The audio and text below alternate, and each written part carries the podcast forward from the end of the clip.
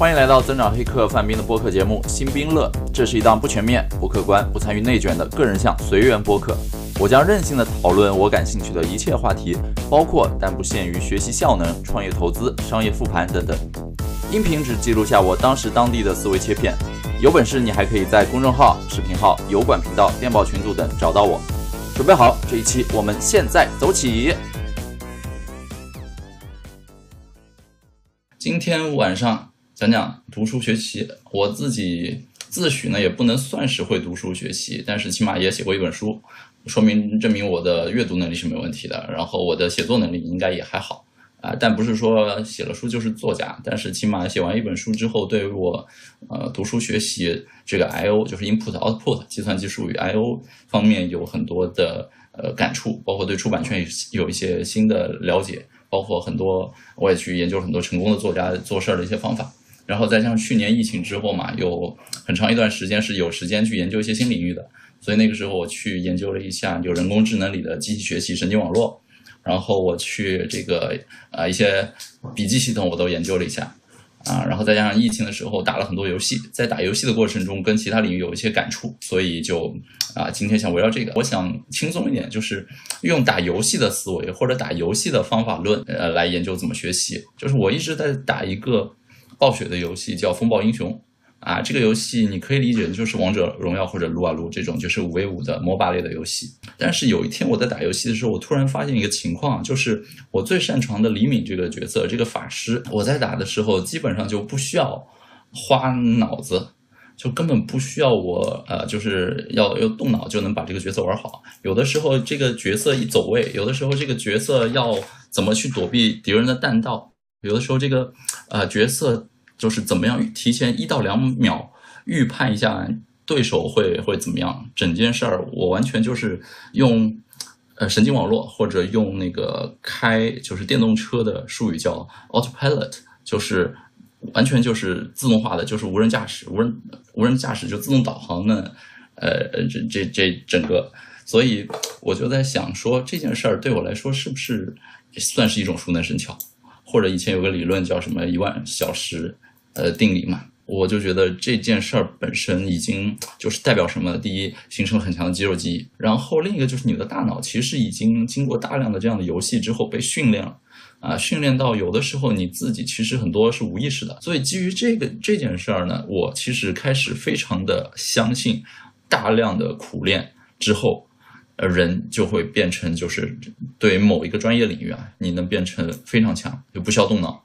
就能够自动调度这件事儿，我现在已经深信不疑。以前可能就看书里嘛，别人别人什么一万小时啊、十万小时之类的，你你就你就你就看看，你就笑笑，反正有些就是错误归因或者什么都有可能。但是你自己经过了五六年打一个游戏，打了上千个小时之后，你达到了这样的境界。很多时候我们在学习任何东西，就是比较宽泛的学习，而不是说读书才是学习。你看我学怎么把游戏打好也是学习啊，这个学习怎么做菜、怎么砍柴，这些都是在学习。那这种学习很大程度上其实是跟呃人工智能里那个就是神经网络是非常相关的，或者说这句话这么说不准确，应该反过来，神经网络本身就是模拟的人脑，模仿的大脑。它怎么去学习？那么大家现在都很怕 AI，觉得 AI 会取代我们，AI 会抢走我们的工作。然后 AI 为什么这么强？其实我可以呃先有一个基础的科普吧。基于这个基础的概念之后，很多事儿就很容易打比方。我先给大家讲一下 AI 的基本概念。呃，简单说，对于没有基础的人来说，你只要理解三个东西，就是 AI 完成三个步骤。第一个步骤叫做 input，就是输入。Input 很重要，就是输入数据嘛。所以你看，现在互联网公司都是大量的在收集用户的数据啊，数据是黄金啊，数据是石油，就是有数据。然后呢，有那么多数据之后，你会往一个地方输入这个东西，咱们姑且就叫它模型啊，或者很流行叫算法。算法其实归根到底，具象化其实就是一个模型。这个模型跟大家在上学的时候那个什么函数 f(x) 等于等于 a(x 加 b) 啊，什么类似这种很像。所以你理解就是有一个模型。啊，或者更生动形象一点讲，你理解成一个黑盒子，一个黑匣子，这个黑匣子里面在进行很复杂的操作，然后你丢一个东西进去，这个黑匣子里做了啥你是不知道的，但是这黑匣子里有另外一个口，然后你丢进去，经过处理之后，这个口就出来了，另就是一个生成物，就是我们说的刚才 AI 的第三个步骤叫 output，也就是输出或者结果。那很多时候，整个过程，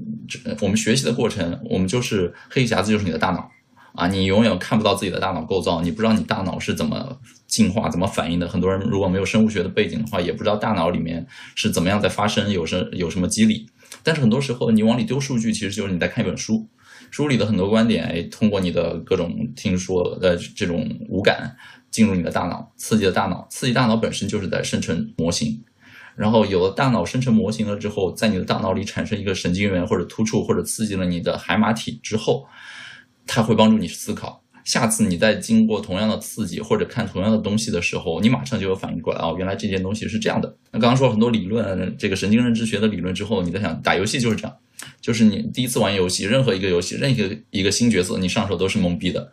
你玩个一两次，一定会被虐的很惨。呃，这个就是在学习的过程啊，你玩了几次之后，你有手感了，你大概 get 到这个英雄怎么去用了，那你大脑的模型就已经在被调整了，而且越调越精准。越调越适合它的方向，最后你的 output 就是像我最后一样，就是打游戏根本不用动脑，直接肌肉就会动，就能把对手杀得很惨。所以整个 AI 其实就是这样一个过程。那在这样一个过程中，我们看一个好的 AI，就是我去研究过嘛，我去研究各种 AI 模型，我知道怎么样把一个 AI 调得非常好，它有很多要素。那同样是不是能能类比到人脑的学习？我去做了很多类比，然后我发现道理是一样的。啊，你去用 AI 调参，你的数据输入必须必须要有这种很确定的正确的领域，你必须在一个正确的确定的领域里，呃，以领域里去收集数据，这些数据的边界的得非常明确。呃，比比如说什么呢？比如说今天，呃，我们要去，比如说抓一下这个畅销书，我想去预测一下，呃，明年有什么畅销书。那所谓正确领域是什么呢？我就界定一下去哪儿抓书，对吧？比如说我去豆瓣上可以抓到很多书的标签啊、tag 啊什么这那些东西。我去京东或者我去当当，我能抓到很多跟书相关的东西。这个就是我知道我要去哪儿找数据，这个数据的领域非常的明确。那如果错误的示范呢，就是哎，我想抓书，但是我去唯品会去抓数据，我抓了一堆衣服数据。那那个东西对我预测什么是畅销书有什么帮助呢？其实是没没有什么帮助的。所以这个时候就是说，我们必须要有一个正确的领域和边界来获取信息和数据的输入。那这个东西类比到人的身上呢，就是你很多很多成功的人，他是在同一个领域里。去深耕的，他不是说三天打鱼两天晒网。今天我在这个行业啊，这个行业不行了，倒闭了，在线教育被搞了，我得换一个行业，我就马上跳到一个八竿子打不着的领域。那你人生的经历可能一两年、两三年，不停的在不同领域里来回蹦跶，最后发现没有积累，每个方面都没有玩得很熟。这个其实就是你没有界定好自己的领域和边界。那这个东西再回到刚才说，咱们游戏里打游戏就必须要有很明确的规则嘛。就是胜败规则是怎么样的，然后每个英雄他的那个成成长曲线啊、技能树，还有强弱点的设定都是非常非常明确的。一旦不平衡，每次官方还得过过几个月做一次调整。这个就是我们在做学习的时候要有找到正确领域，然后定义正确的边界，这是一点很重要。然后第二个再讲讲 AI 还有哪些很重要点呢？就是要大量的输入，就是理论上来说，一个模型如果你输入的越多。啊，那其实他学的越聪明。你输入十条数据和输入一百条数据得到的准确度一定是不一样的，这个大家肯肯定是很好理解的。那么这个类比到人的身上，其实就是你要有大量的实操经验啊，你必须得实实在在去大量输入。而玩游戏也是这样，像我玩了五六年，玩了几千个小时，这就是因为玩的多，所以到最后自己都发现自己玩的这么好了。第三个要素叫做刻意的去练习，然后不断的去重复强化。就像游戏嘛，我那个游戏玩了几千场。然后在前一两千场的时候，我不像其他人是水雨露均沾，什么角色都玩，我就玩那两三个角色，因为我觉得就这两三个角色我好玩，而且学习成本也比较高，再学新的角色再从头练一下，我觉得我就那两三个角色。虽然很多游戏里它是有那种相生相克，是有属性相克，或者说有些技能相克的，但是我发现我后来玩到最后，就是我一个角色。打谁都能赢。早期是很刻意的去练习走位，不被人抓到，然后怎么蹲草丛啊什么这些东西。到后面的话，就是你发现自己有很多弱点，比如说我还是会被人逮到，比如说我走位就是不行，比如说我三连击打打的时候就会打到建筑上被建筑挡掉，那么你就会刻意的花时间去弥补这些弱点。那么这件事放在学习上呢，就是我们学很多东西之后，为什么要考试？啊，考试是为了检查你的很多学习的弱点嘛，你扣分的点其实就是你薄弱的地方。然后，呃，以前我很不理解的一件事儿，就是老师老喜欢让你做错题本，就是我觉得错题本就是一个形式主义。小时候上小学、上中学的时候，我就很讨厌错题本。但是到现在为止，我发现错题本质上就是在复盘，就是在把你不知道的那些跟你认知相反的东西去进行调教。啊，其实你真正该学的就是错题本。所以就是如果再重来的话，可能我会重新好好的自己主动的想好好的做错题本这件事儿。然后一个好的 AI 模型，第四个要素叫做你要有大量，就刚刚说要大量嘛，你还有尽可能要有不同的，甚至完全相反的数据的输入。什么意思？就比如说今天我们要预测一下这个，呃，今天比如说上今天温度是三十度，那么三十度会导致什么的什么东西的销量有变化？然后你会发现，比如说今天三十度之后来了一组数据，说今天三十度饼干的销量一下子 double 了，你会觉得哦，好像温度升高，饼干会卖得更好。但是突然又来了一组数据，说另一家店三十度的时候饼干销量直接减半，或者直接就拦腰拦截，或者就就就归零了。这个时候你才反应过来，哦，原来这个温度跟饼干的销量其实好像没什么关联。就是如果你只有一组数据，你会被误判；你有两组数据，好像两个方向就互相抵消。但是更多更多的数据之后，好像就有一个非常明晰的方向了。数据越多越明晰嘛。所以，呃，其实本质上我们就是说，尽量要刻意的去追求不同的，就是同样一个东西，我们不要戴着有色眼镜或者预判它怎么样。如果我觉得温度会影响饼干销量，那我眼里看到的东西都是饼干销量在变化。但我不戴着有色眼镜，我是灰度决策。我看到很多东西不不先天性的带入自己的主观想法，我很乐意包容的接受很多概念。那这个时候你会发现，最终你的输入导出的结论是最接最接近那个事实真相的。那这就是启发人，人要干嘛？人要广开言路，人要多去吸收，然后人要多去尽量多去找那些反传统的。然后反认知的东西，因为有的时候传统认知是别人灌输给你的，是这个世界刻意希望让你去这样理解的。但是实际上那个事情可能本身稍微花点脑子、花点成本去了解一下，并不是那样。一旦你的认知调过来之后，你的人生可能就完全不是那样。所以很多时候就是你要尽可能多的去听不同的意见，呃，听也不是说听啥你就信啥，但是你要接收更多的数据嘛，给大脑调参。你看别人怎么失败。其实比呃你玩多了之后，比研究怎么成功，其实对你的帮助更大。我们说成功叫 how to success，但是 how to success 这件事本身是很很难被标准化的，你知道吗？比如说要做成一家公司，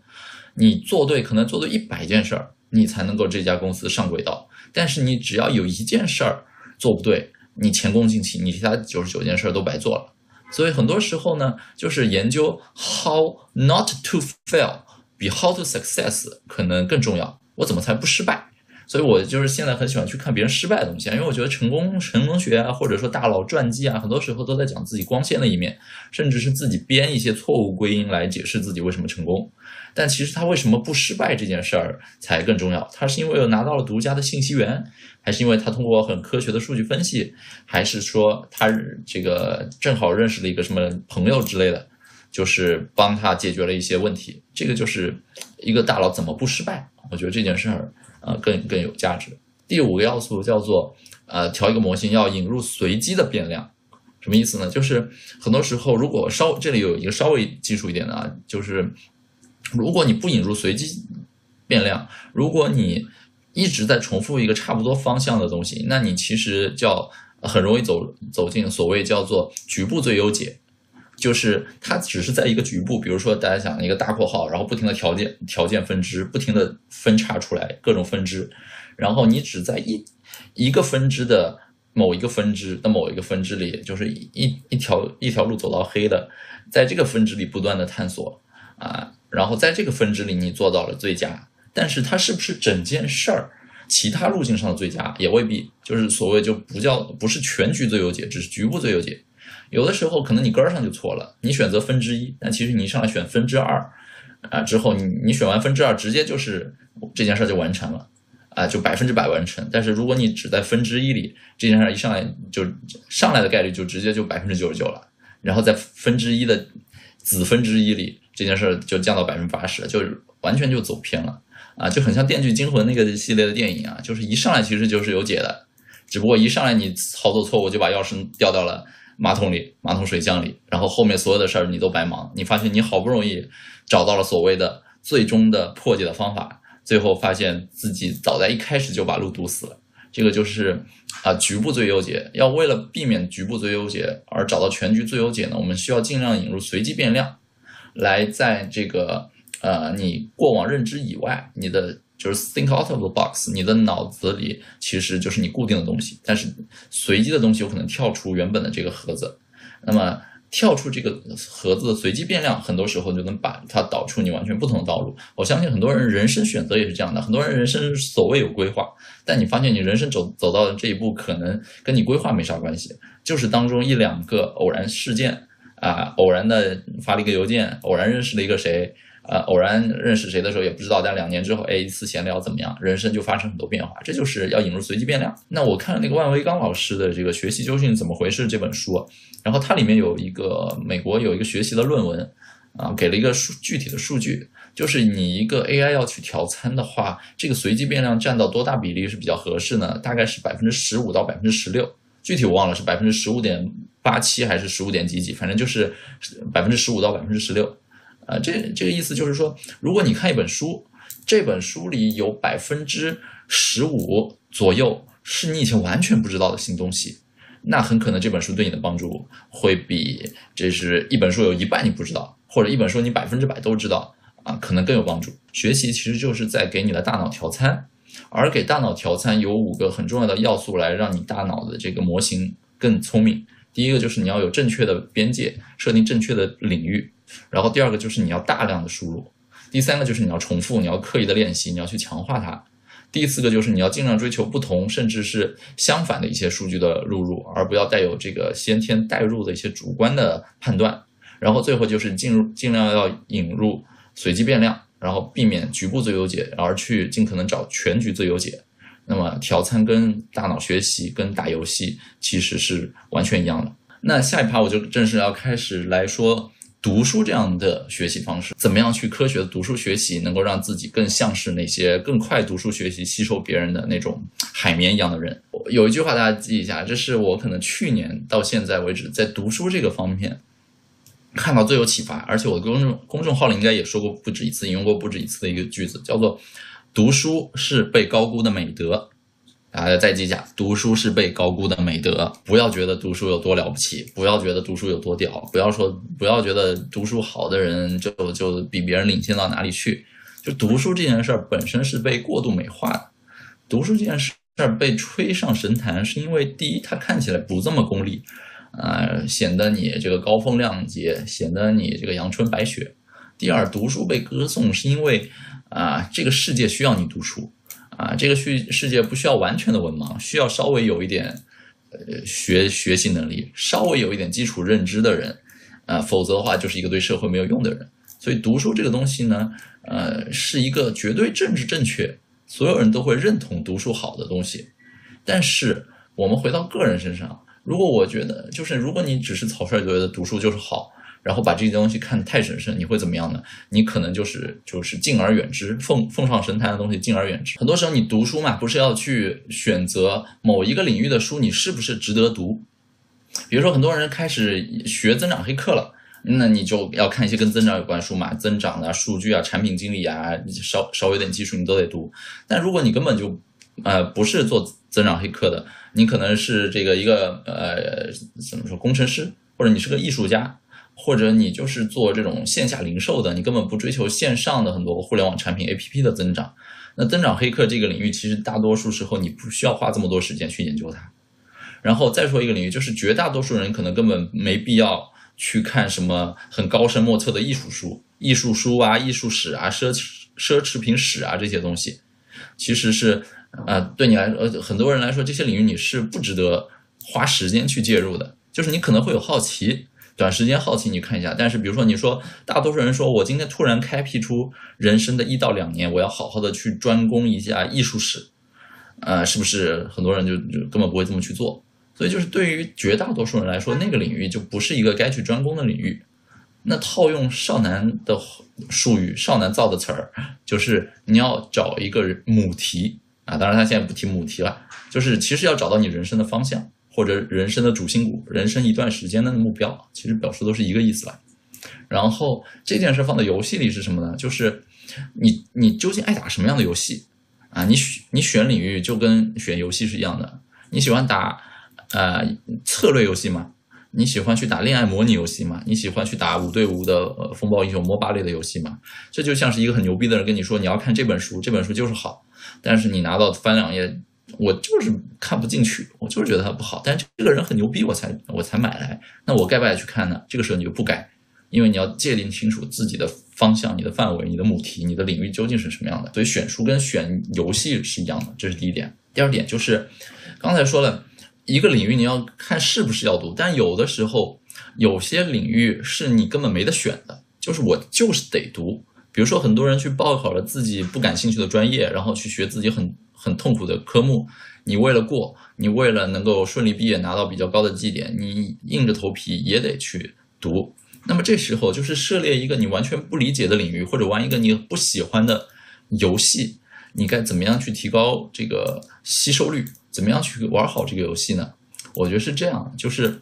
呃，你玩的方法是否好吸收，或者说你是否能找到一个基本玩游戏的脉络是什么样的，就是找到一个脉络框架之类。很多游戏一上来，你要从你的新手入门关开始。你不要因为说这个我我不喜欢它，我想快点结束，我就一上来去就去最前线，就是去我一个五级的人，我直接上七十级的战场，我赶紧把这事儿做完，然后上场之后一刀就被人砍死了。你是新手，你就老老实实待在新手村里，你就老老实实的接受各种各样基础的培训，把该怎么玩都给学好。那这件事儿就是我最近一个启发，有一些我自己很怎么说，我觉得有必要去看。但是我觉得我以前翻的那些大部头，或者我去吸收的那些书，一直没看进去，啊，翻着翻着就搁置了，翻着翻着这个方向又又搁置了。但我最近想重新捡起来，对，Know Your Game。然后这个游戏，呃，这个这个最近领域，我想重新捡起来。我发现一个什么东西呢？就是，呃，你可以搜什么？搜一个关键词叫极简，啊，就是极简主义的那个极简。然后你发现，你去京东或者淘宝，或者甚至很多日本的书店很喜欢日本书，很喜欢这样，就是写给谁谁谁看的极简叉叉学，比如说写给小学生看的极简经济学啊，什么写给小学生看的什么极简罗马罗马历史之类的，就是极简这个词，我我我我现在设计设计一个新领域的时候，我会去想去看一下。啊，对，极简统计学，对，就是统计学听起来也是一个很很难的领域，但是你去看那些图文并茂的东西，你会发现就是。哪怕书的封面上跟你说是写给小学生看的，你你你觉得你我像我已经三十岁了，但我觉得在这个领域我就是小学生，就是去看一些极简的东西作为入门之后，其实很多东西它之所以能做到极简，是因为它抽离掉了当中那些丰富的羽羽毛，只剩下骨架，它只给你骨骼性的东西，快速带过啊，很多历史书就是按照时间轴，这一年发生什么，下一年发生什么。啊，然后你会发现，在一个很极简的骨架脉络当中，很多东西你一下子就串起来了。然后你只需要针对找到自己的薄弱点，或者只找哪个方面我感兴趣。比如说一战、二战的话，相对来说我二战比较感兴趣，一战历史我比较薄弱。那一战、二战我大概知道一下时间先后顺序，我就去看二战就好了。然后再比如说这个中国历史的脉络，你大概理清了之后，比如说公元二几几年到公元三几几年，那个时候正好是中国汉朝，又是可能古罗马的一段时间。那这这两段时间交叠的话，这两个王朝之间有什么样的异同？很多东西其实你就可以串起来。所以就是抱着空杯心态，觉得我就是小学生，反正我做这件事儿，我我今天就第一次跟你们说，我平时都是自自己偷偷就这么干了。现在你们也知道，我喜欢看小学生看到的东西了。就是这样之后，你会快速的进入一个领域，把这个领域的脉络理清楚。像伊隆马斯克学东西学得很快，也是因为一上来就把一个东西领域的这个骨架给学完。就像玩游戏，把那个技能树提前先看一遍，然后啊，在开始打的时候判断一下对方什么阵容，脑子里过一下整个技能树，我大概要升第几条技能树，我一路怎么升过去，就有了一个大概一步步怎么走的方向。第三个，大佬推荐的书单值不值得读？那这件事我其实前面有提到了嘛，我觉得就大佬的书单你就别看了，为什么？第一，大佬跟你玩的是一个游戏嘛，你在玩洛克人，你在玩横版过关，大佬可能玩的是模拟经营。那大佬玩模拟经营的时候，他给出来的存档就是一个模拟经营能玩好的游戏存档。这个存档放到你的横版过关游戏里根本不适用。所以很多大佬，比如说比尔盖茨，每年推荐书，今年给你推荐一个什么气候气候学，明年给你说一个全球瘟疫的历史，后天再给你说一个什么一个很惨的摩门教教徒女生的学习苦逼的学习史之类的东西，就是看起来好像比尔盖茨的书单我买了，然后我拍一个朋友圈发出去了，就我就成了比尔盖茨那样的人嘛？这不可能的。而且很多时候大佬推荐的书单是在自我标榜啊，这件事我很清楚，因为我也推荐过。就是以前我也干这事儿，我写完畅销书之后，出版社也喜欢让我来推荐书。那有的时候我真正推荐的，我觉得放在台面推荐的书，不是我当下正在看或者我觉得最好的书，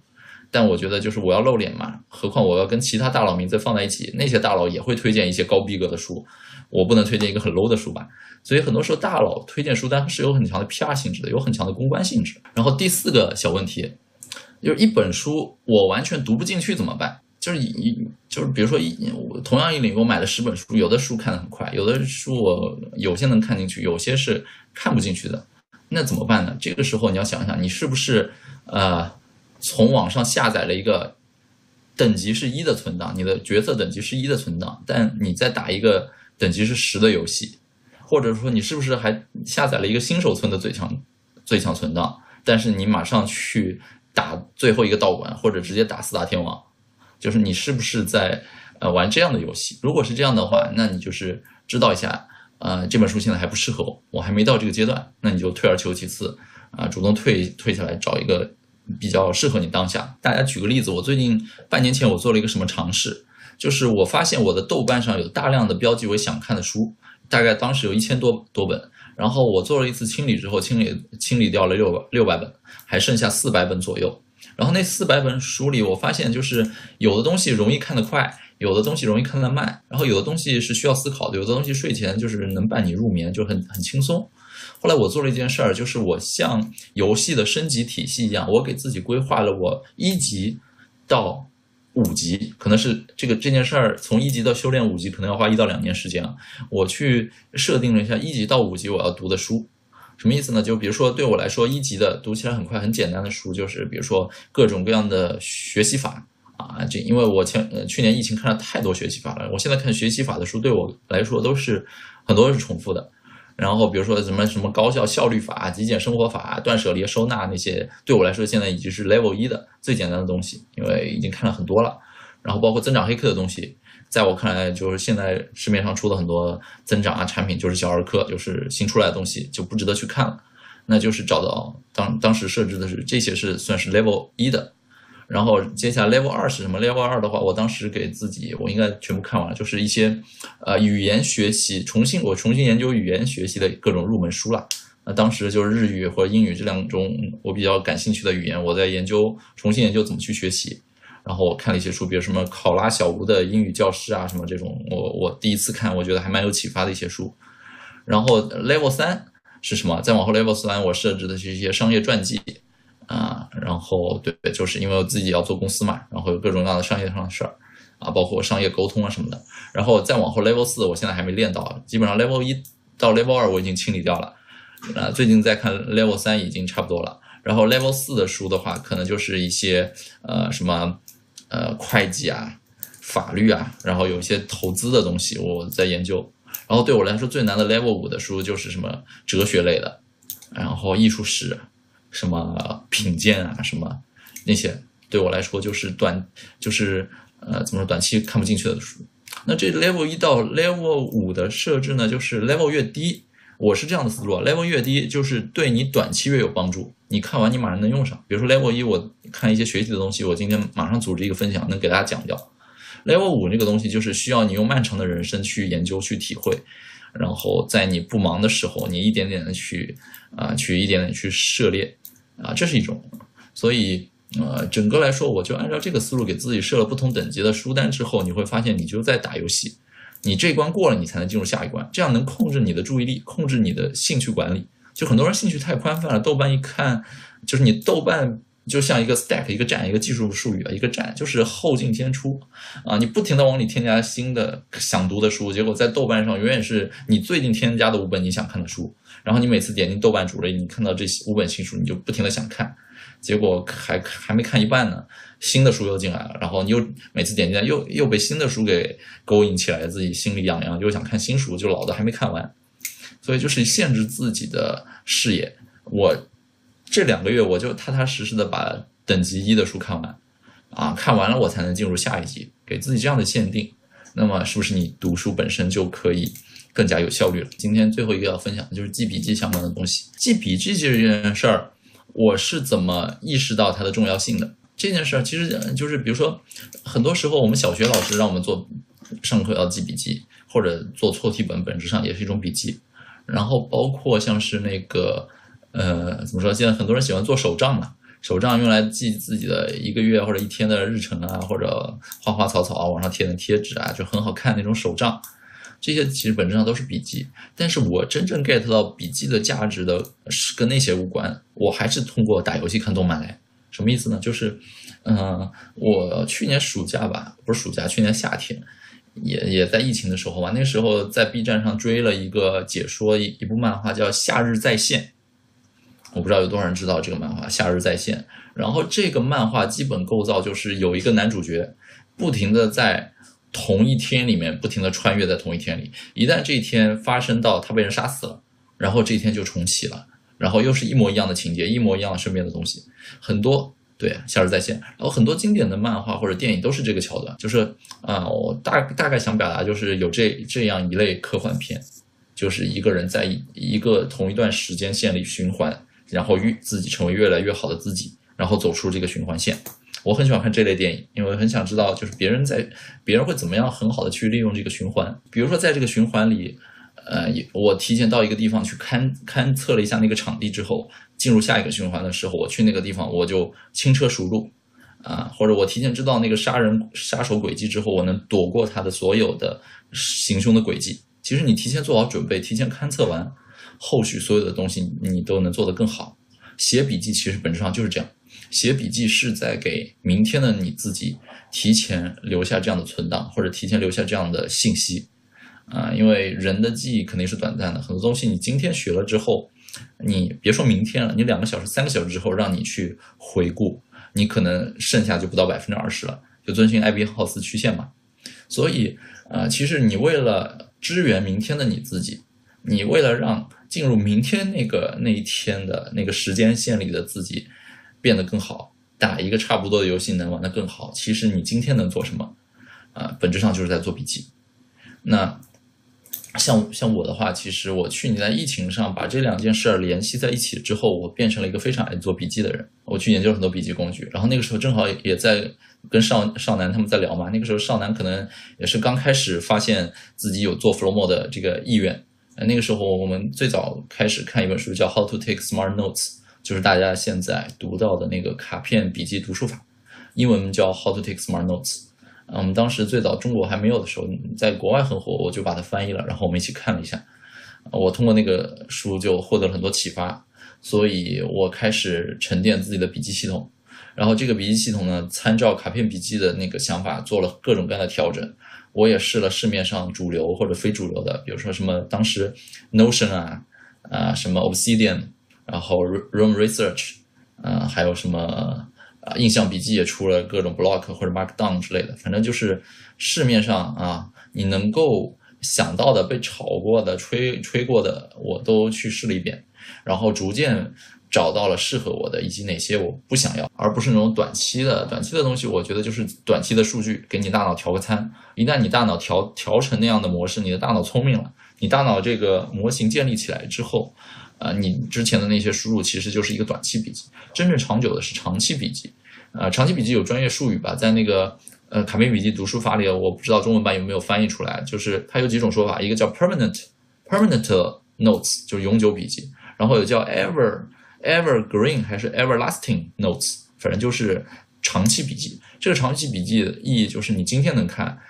五年之后看，十年之后看，你都很感慨，哇，这个东西太棒了！十年之后对我还是有帮助。就像我站在去年二零二呃二零二零年去看二零一零年的笔记，有些还是有帮助，觉得还是可以沉淀，甚至传承给我下一代的。我觉得很多时候做笔记要做这样的笔记啊，那种就是，所以我现在笔记系统有两套，一套是。呃，严格意义上不算笔记，算是草稿或者算是当下项目工程的一些支持文件、一些辅助文件。嗯，比如说我会写一些工作工作记录，就是比如我我给别人做咨询顾问啊，或者说我自己在学习，我有些灵感那种，就像你思想的缓冲区。但思想的缓冲区这这件事儿呢，啊，你短期内能帮到你，但可能一两个月就过期。但我现在还有一个流程，就是从你思想缓冲区的这些笔记里，定期，比如说每周日晚上，会定期梳理那些我觉得对未来十年可能还有帮助的一些 insights、一些洞察、一些原则，然后放到我的这个永久笔记系统里。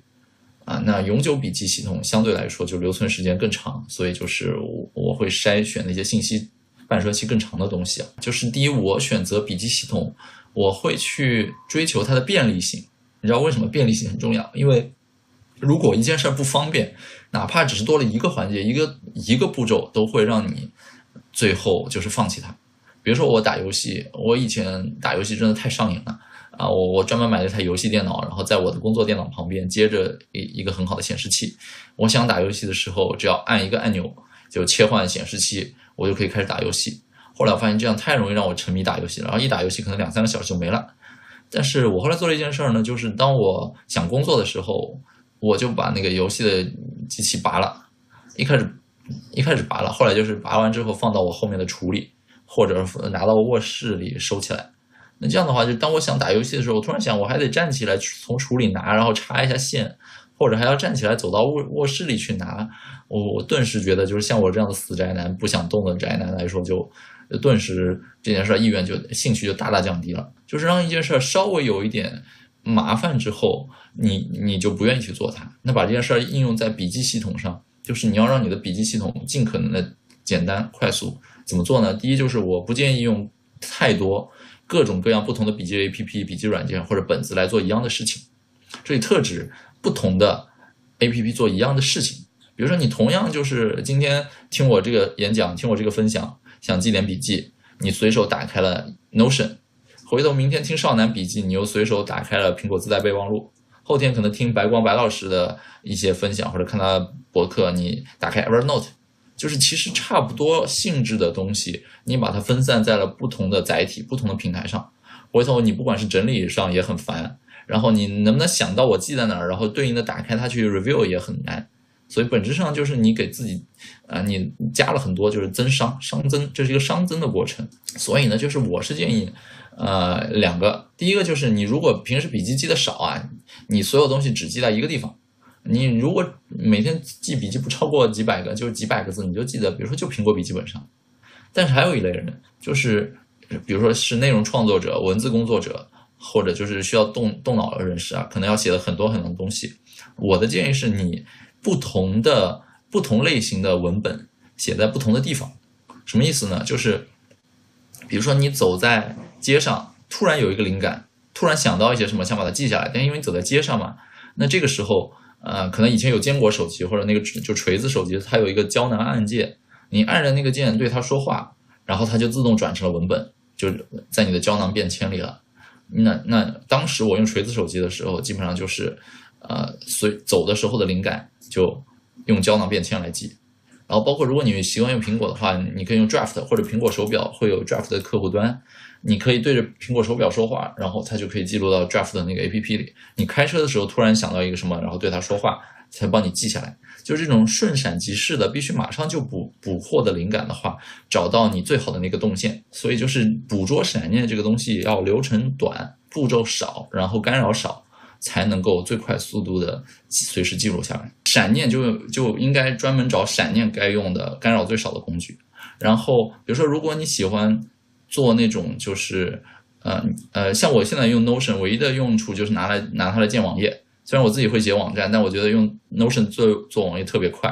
啊，像你们现在去订那个增长黑客周刊嘛，G Hacker dot VIP 去订周刊，然后去看历史历史文档，就是在 Notion 里。然后以前还做一些项目，就是用 Notion 来做网页。啊，就是 Notion 做网页分享这件事儿，我觉得就是一个极快的建站工具。然后像印象笔记，我现在对它的定位就是，我做了一套自动流，然后我收藏的东西，它就会副文本自动存到印象笔记里，但它其实只是我的第二备备份的印象备份笔记了。然后像是什么，像是那种呃临时写文章的草稿吧，就是呃就是不是最终稿，有可能只是中间过程，那这种草稿的话，我会用在一个东西叫 Simple Note。然后我的另一个关键用途就是永久笔记。刚刚说的永久笔记，整套系统我用的就是 Obsidian。然后 Obsidian 它的好处就是说，它不是自由格式，而是它打开的是一个本地的文件库。那本地文件库的话，你就知道就是纯文本。我如果你关注我公众号，你会知道我最喜欢的笔记格式不是那种复杂的副文本或者 Notion 啊什么这种独有格式，是纯文本。因为我觉得，第一，纯文本这个东西，一个东西越是简单，它的生命力越强。每一个独立需求用对应的唯一的东西来实现它，就是你自己去调了。每个人用适合的东西不一样。你的信息流应该统一流进，统一流出。什么意思？你把你日常看看的那些网上，我特指网上信息流，网上的这些信息流，你把它想成是一个自来水水管。然后最好的状态就是我渴了，或者我想看信息了，我有五分钟闲暇时间，或者我有两个小时、三小时大块时间，我想学东西了，我把那个水管拧开，水就源源不绝流出来，然后我就用它就好了。最坏的状况就是，呃，我我可能这边有个水管，那边有个水阀，然后这边还有一个什么一个一个大水池，那边有一口井，每个地方都是有最好的东西，然后呢，你一时不知所措，从哪儿去汲取你要的东西？我之前说的我的信息管道的那个分享里，我是把绝大多数网络的信息全部都接到了，就做成了 RSS feed，然后统一的用 RSS 的订阅器去阅读，这样就相当于是说说把不同的地方都变成了一个水管。那信息源的话，有的就是你你得不停的去调，这是一个不停调的过程，啊，因为第一，你以为的信息源过一段时间未必就是好的信息源，比如说你以为增长黑客范围的公众号很有营养，但是动不动就发广告。啊，你你你你订阅的一些微博的大 V，有可能有时候说废话，一旦说的废话超过你的忍耐点了，你就会想取关嘛。所以找到好的工具，然后往这个工具里塞信息源，就像是搭建你的水管，以及去找那些井啊什么那些东西在哪儿。这两件事都完了之后，你会发现你的你的你对于摄取信息的精神状态是。起码你没那么焦虑，你精神非常稳定。然后我现在那个写作就是都是用的 Obsidian 纯文本。然后我再说一下，我最近刚调好的就是本地的资料库，呃，也不是本地，反正就是多端同步的资料库。我用的是 DevonSync，各种各样的文本啊、PDF 啊、网页啊、链接啊什么的，反正都可以直接往里丢。丢完了之后，就相当于一个本地的大数据库，只不过它的结构不是一个文件夹，它是一个多级的目录，有点像什么？有点像你是由文件构成的印象笔记的笔记组，你就不停的往笔记组里丢文件，这样的话，就是我日常很多电子书啊、报告啊，就丢在对应的里面。然后 DevonSync，我买了它的那个 iPhone 的客户端，iPhone、iPad，这样的话就是通过 iCloud 同步嘛，嗯，你的所有的，呃，你觉得值得。沉淀下来资料都在里面，差不多就是存了几个 G 在里面。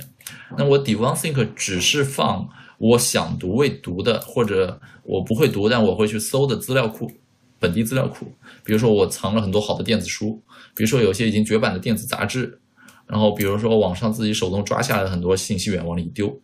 那回头比如说我要写文章或者我要做分享，我要做培训的时候，首先从自己的库里搜一搜，可能能搜出很多好东西来，都已经是写好的结构化的东西。对，就是每个人都要有一个自己的信息库吧。这信息库不是说都得看，但是关键时刻你得从里面搜。所以你看，我现在信息大一统就是一个本地的一个多端同步的资源库、资料库，然后一个统一出口的纯文本笔记，可以可以存很久的纯文笔记，加上统一入口的 InnoReader 信息流入，就这三块东西，非就是都已经非常清晰的定义了。他们的各自的范围、职责范围和边界。我最近还在尝试，就是重新回归手写。因为很长一段时间，我自诩为是一个很喜欢买电子设备、活在二二进制和二次元里的人。但是，只手写这件事儿，我最近重新，呃，重新在玩。为什么？就是第一，我买设备买了一个电子墨水屏，那个比较大的电子墨水屏，然后可以在上面写东西，写起来的那个质感，什么跟 Apple Pencil 在 iPad 上写完全不一样。就绝对是很很类似纸张的那种，刷刷刷写上去很舒服的，就是那样让我重新找到了写字的快乐。然后另一个就是，呃，卡片笔记读书法里面也说嘛，就是你要一个东西加深印象，你得给自己设置一点点阻力，得过过脑子。这个东西你不过脑子，你电子版自己扫一眼，哦，觉得自己懂了，但其实你没有进入神经元，没有开始参与挑参。但是你自己手抄一遍之后呢，是有视觉、有触觉，然后抄的时候可能脑子里还在发音，还在默读它，所以其实是有听觉，啊，都都在调动。你调动的感官越多，其实它越容易被你记住。那今天就就这样了，大家早点休息，晚安。